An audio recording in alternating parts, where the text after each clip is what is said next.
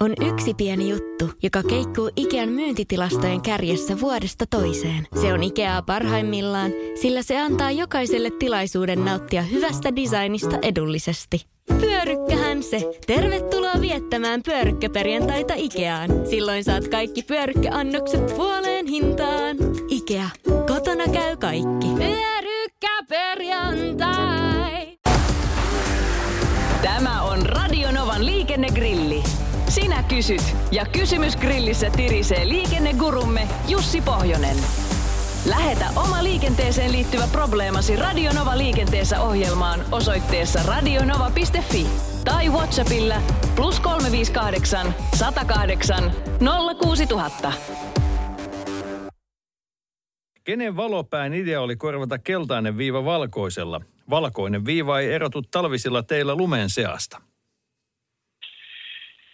Että nimiäkö kaivataan tiskiin. Nyt en sen valopään nimeä osaa sanoa, mutta kyllähän tieliikennelain uudistusta tekemässä oli monialainen asiantuntijaryhmä ja sen ryhmän päätöksellähän tämä muutos tietenkin on tehty ja varmaan yhtenä suurena pontimena oli se, että valtaosassa Euroopan maista, muun muassa Norjassa, Ruotsissakin, valkoinen viiva on hyvin yleisesti käytössä, eli tämmöistä keltaisen viivan järjestelmää ei ole kovinkaan yleisesti muualla ollut kuin meillä täällä Suomessa. Ja Perusteena muun muassa keltaisen viivan poistamiselle oli se, että ei, tulee kustannuksia vähän alemmaksi, kun ei tarvita kahta väriä ja samalla työmaalla ei tarvitse kahdella eri maalauskoneella käydä, kun voidaan kaikki vetää sillä valkoisella värillä.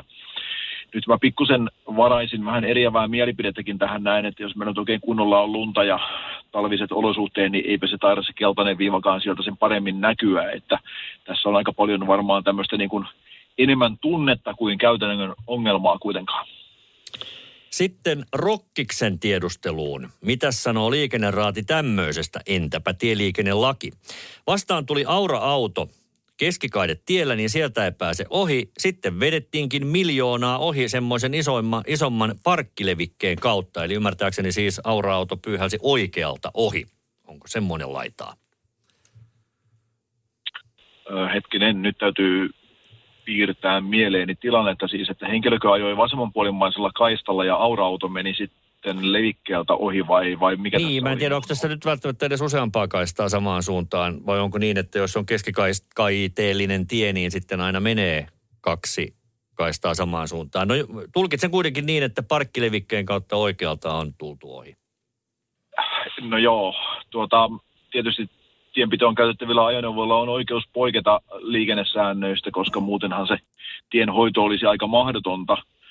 Ja tietysti olen näin ymmärtänyt, että aura-autolla kun aurataan, niin jonkinmoinen vauhti täytyy säilyttää, jotta siitä työn teosta ja työn jäljestä ennen kaikkea tulee hyvää. Eli, eli tota, minä en nyt, kun en ihan saa tästä nyt kiinni, että mikä tässä oli se paheksuttava tekomuoto, niin en osaa edes paheksua, vaan pidän tätä nyt niin kuin jonkinmoisena auraus toimenhoitajan päähänpistona tai hänen niin kuin parhaaksi näkemänä juttuna ja en siihen sen paremmin osaa kyllä mitään ja nythän, ja sori, nyt Rokkis täällä uh, even as we speak, hän täydentää WhatsApp-viestiä. Aura-auto ohitettiin oikealta henkilöautolla sen levikkeen kautta. Näin siinä siis kävi. Ahaa, no joo, kyllähän sitten meillä tietenkin tieliikennelainsäädäntö lähtee, että siviilit ja kuruajajat pitäisi ohittaa vasemman puolen kautta, eli ei missään tapauksessa sieltä oikealta puolelta ja kyllähän siinä se ohittaja ottaa kyllä melkoisen riskin nyt, koska tota, voisin kuvitella, että ei aura-auton kuljettajakaan ihan osaa varautua siihen oikealta ohittamiseen ja mm. eikö siinä sen lisäksi vielä altistu aika pahasti vielä jopa tämän, niin kuin tämän auran heittämälle lumiroiskeelle sun muulle, että kyllä niin kuin aika... Altistuu. Vaarallinen temppu on ollut kyseessä. Joo, sitten paheksun kyllä oikein urakalla tätä. No niin, ja sitten seuraava kysymys on kyllä oikeasti hämmentävä, tai tämä tarina, minkä se pitää sisällään. Moi! Jäi askarruttamaan kysymys, että kuulin tuossa, että tuttu oli saanut 70 sakon, kun oli ajanut autoa radiokuulosuojamet päässä. Niin on kuulemma verrattavissa puhelimen käyttöön poliisin mielestä. Ällistelee nimimerkki kymppi per korva.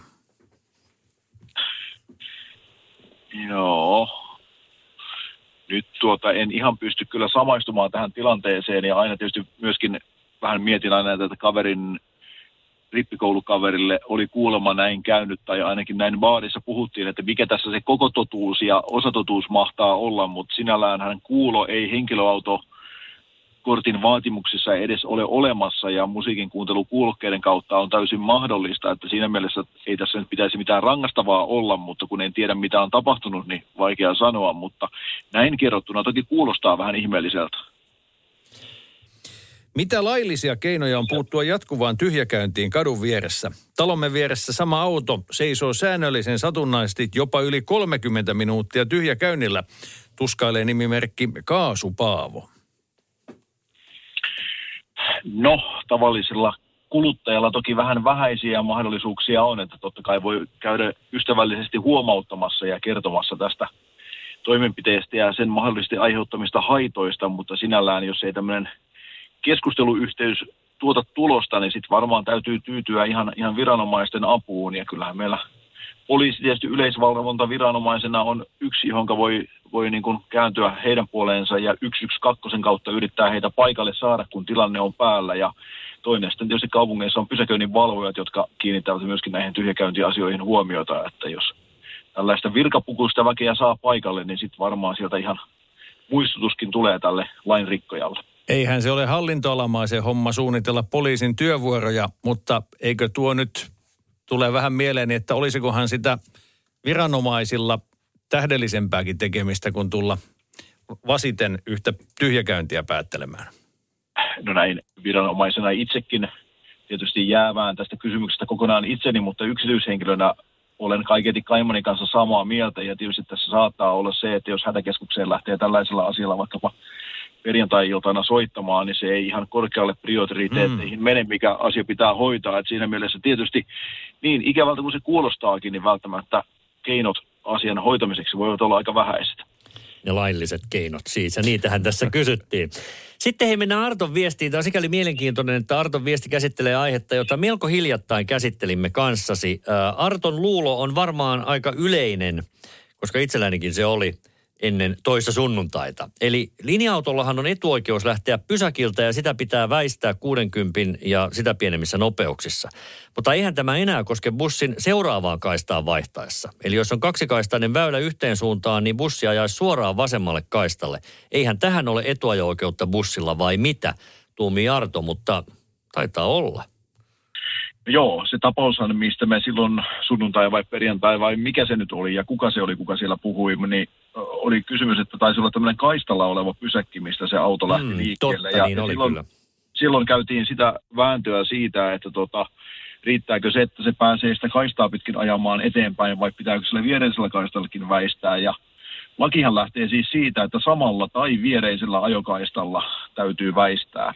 Ja nyt tämä on sitten tulkinnan mukainen juttu, että jos se auto on niin kuin jo pysäkillä siellä, sitten on viereinen kaista, niin mikä se niistä on sitten se sama kaista, mutta tämmöisessä niin kuin kaistapysäkillä on ihan selkeä juttu, että sillä viereisellä kaistallakin pitää väistää, mutta nyt tämä pysäkiltä lähtevä linja-auto jää sitten jo vähän tulkinnan varaan, että mitä, mitä tällä lailla niin kuin oikeasti tarkoitetaan. Mutta taas viisaampi väistää ja kyllä minä ainakin annan tilaa, vaikka se vetäisi kahden kaistan yli. Tuolla asenteella moni homma menisi hyvin maaliin. Sitten vielä Timon kysymys tästä sinetiksi. Voiko matkailuauton kylkivalot liittää suuntavilkkuihin siten, että ne tietenkin palavat muuten, mutta vilkuttaessa vilkkuvat? Eli tee se itse sähköasennus, jossa tehdään kylkivaloista vilkut. Hitti vai huti? No vinkkinä, että ei ainakaan tänään kannata alkaa sitä muutosta tekemään. Nyt tämä menee vähän mun epämukavuusalueelle. En ole kyllä ihan varma, mutta aika äkkiä tällainen mutuna sanottuna, että meillä valosäännökset on kyllä aika tiukkoja ja silloin vilkut on vilkkuja ja sivuvalot on sivuvaloja ja tämmöistä megamiksiä ei kauheasti saisi mennä harrastamaan. Eli olen melko varma, että tämä ei ole laillista, jotenka lukitsen tämän vastauksen ainakin toistaiseksi. Radio Novan liikennegrilli. Lähetä kysymyksesi osoitteessa radionova.fi tai Whatsappilla plus 358 108 06000.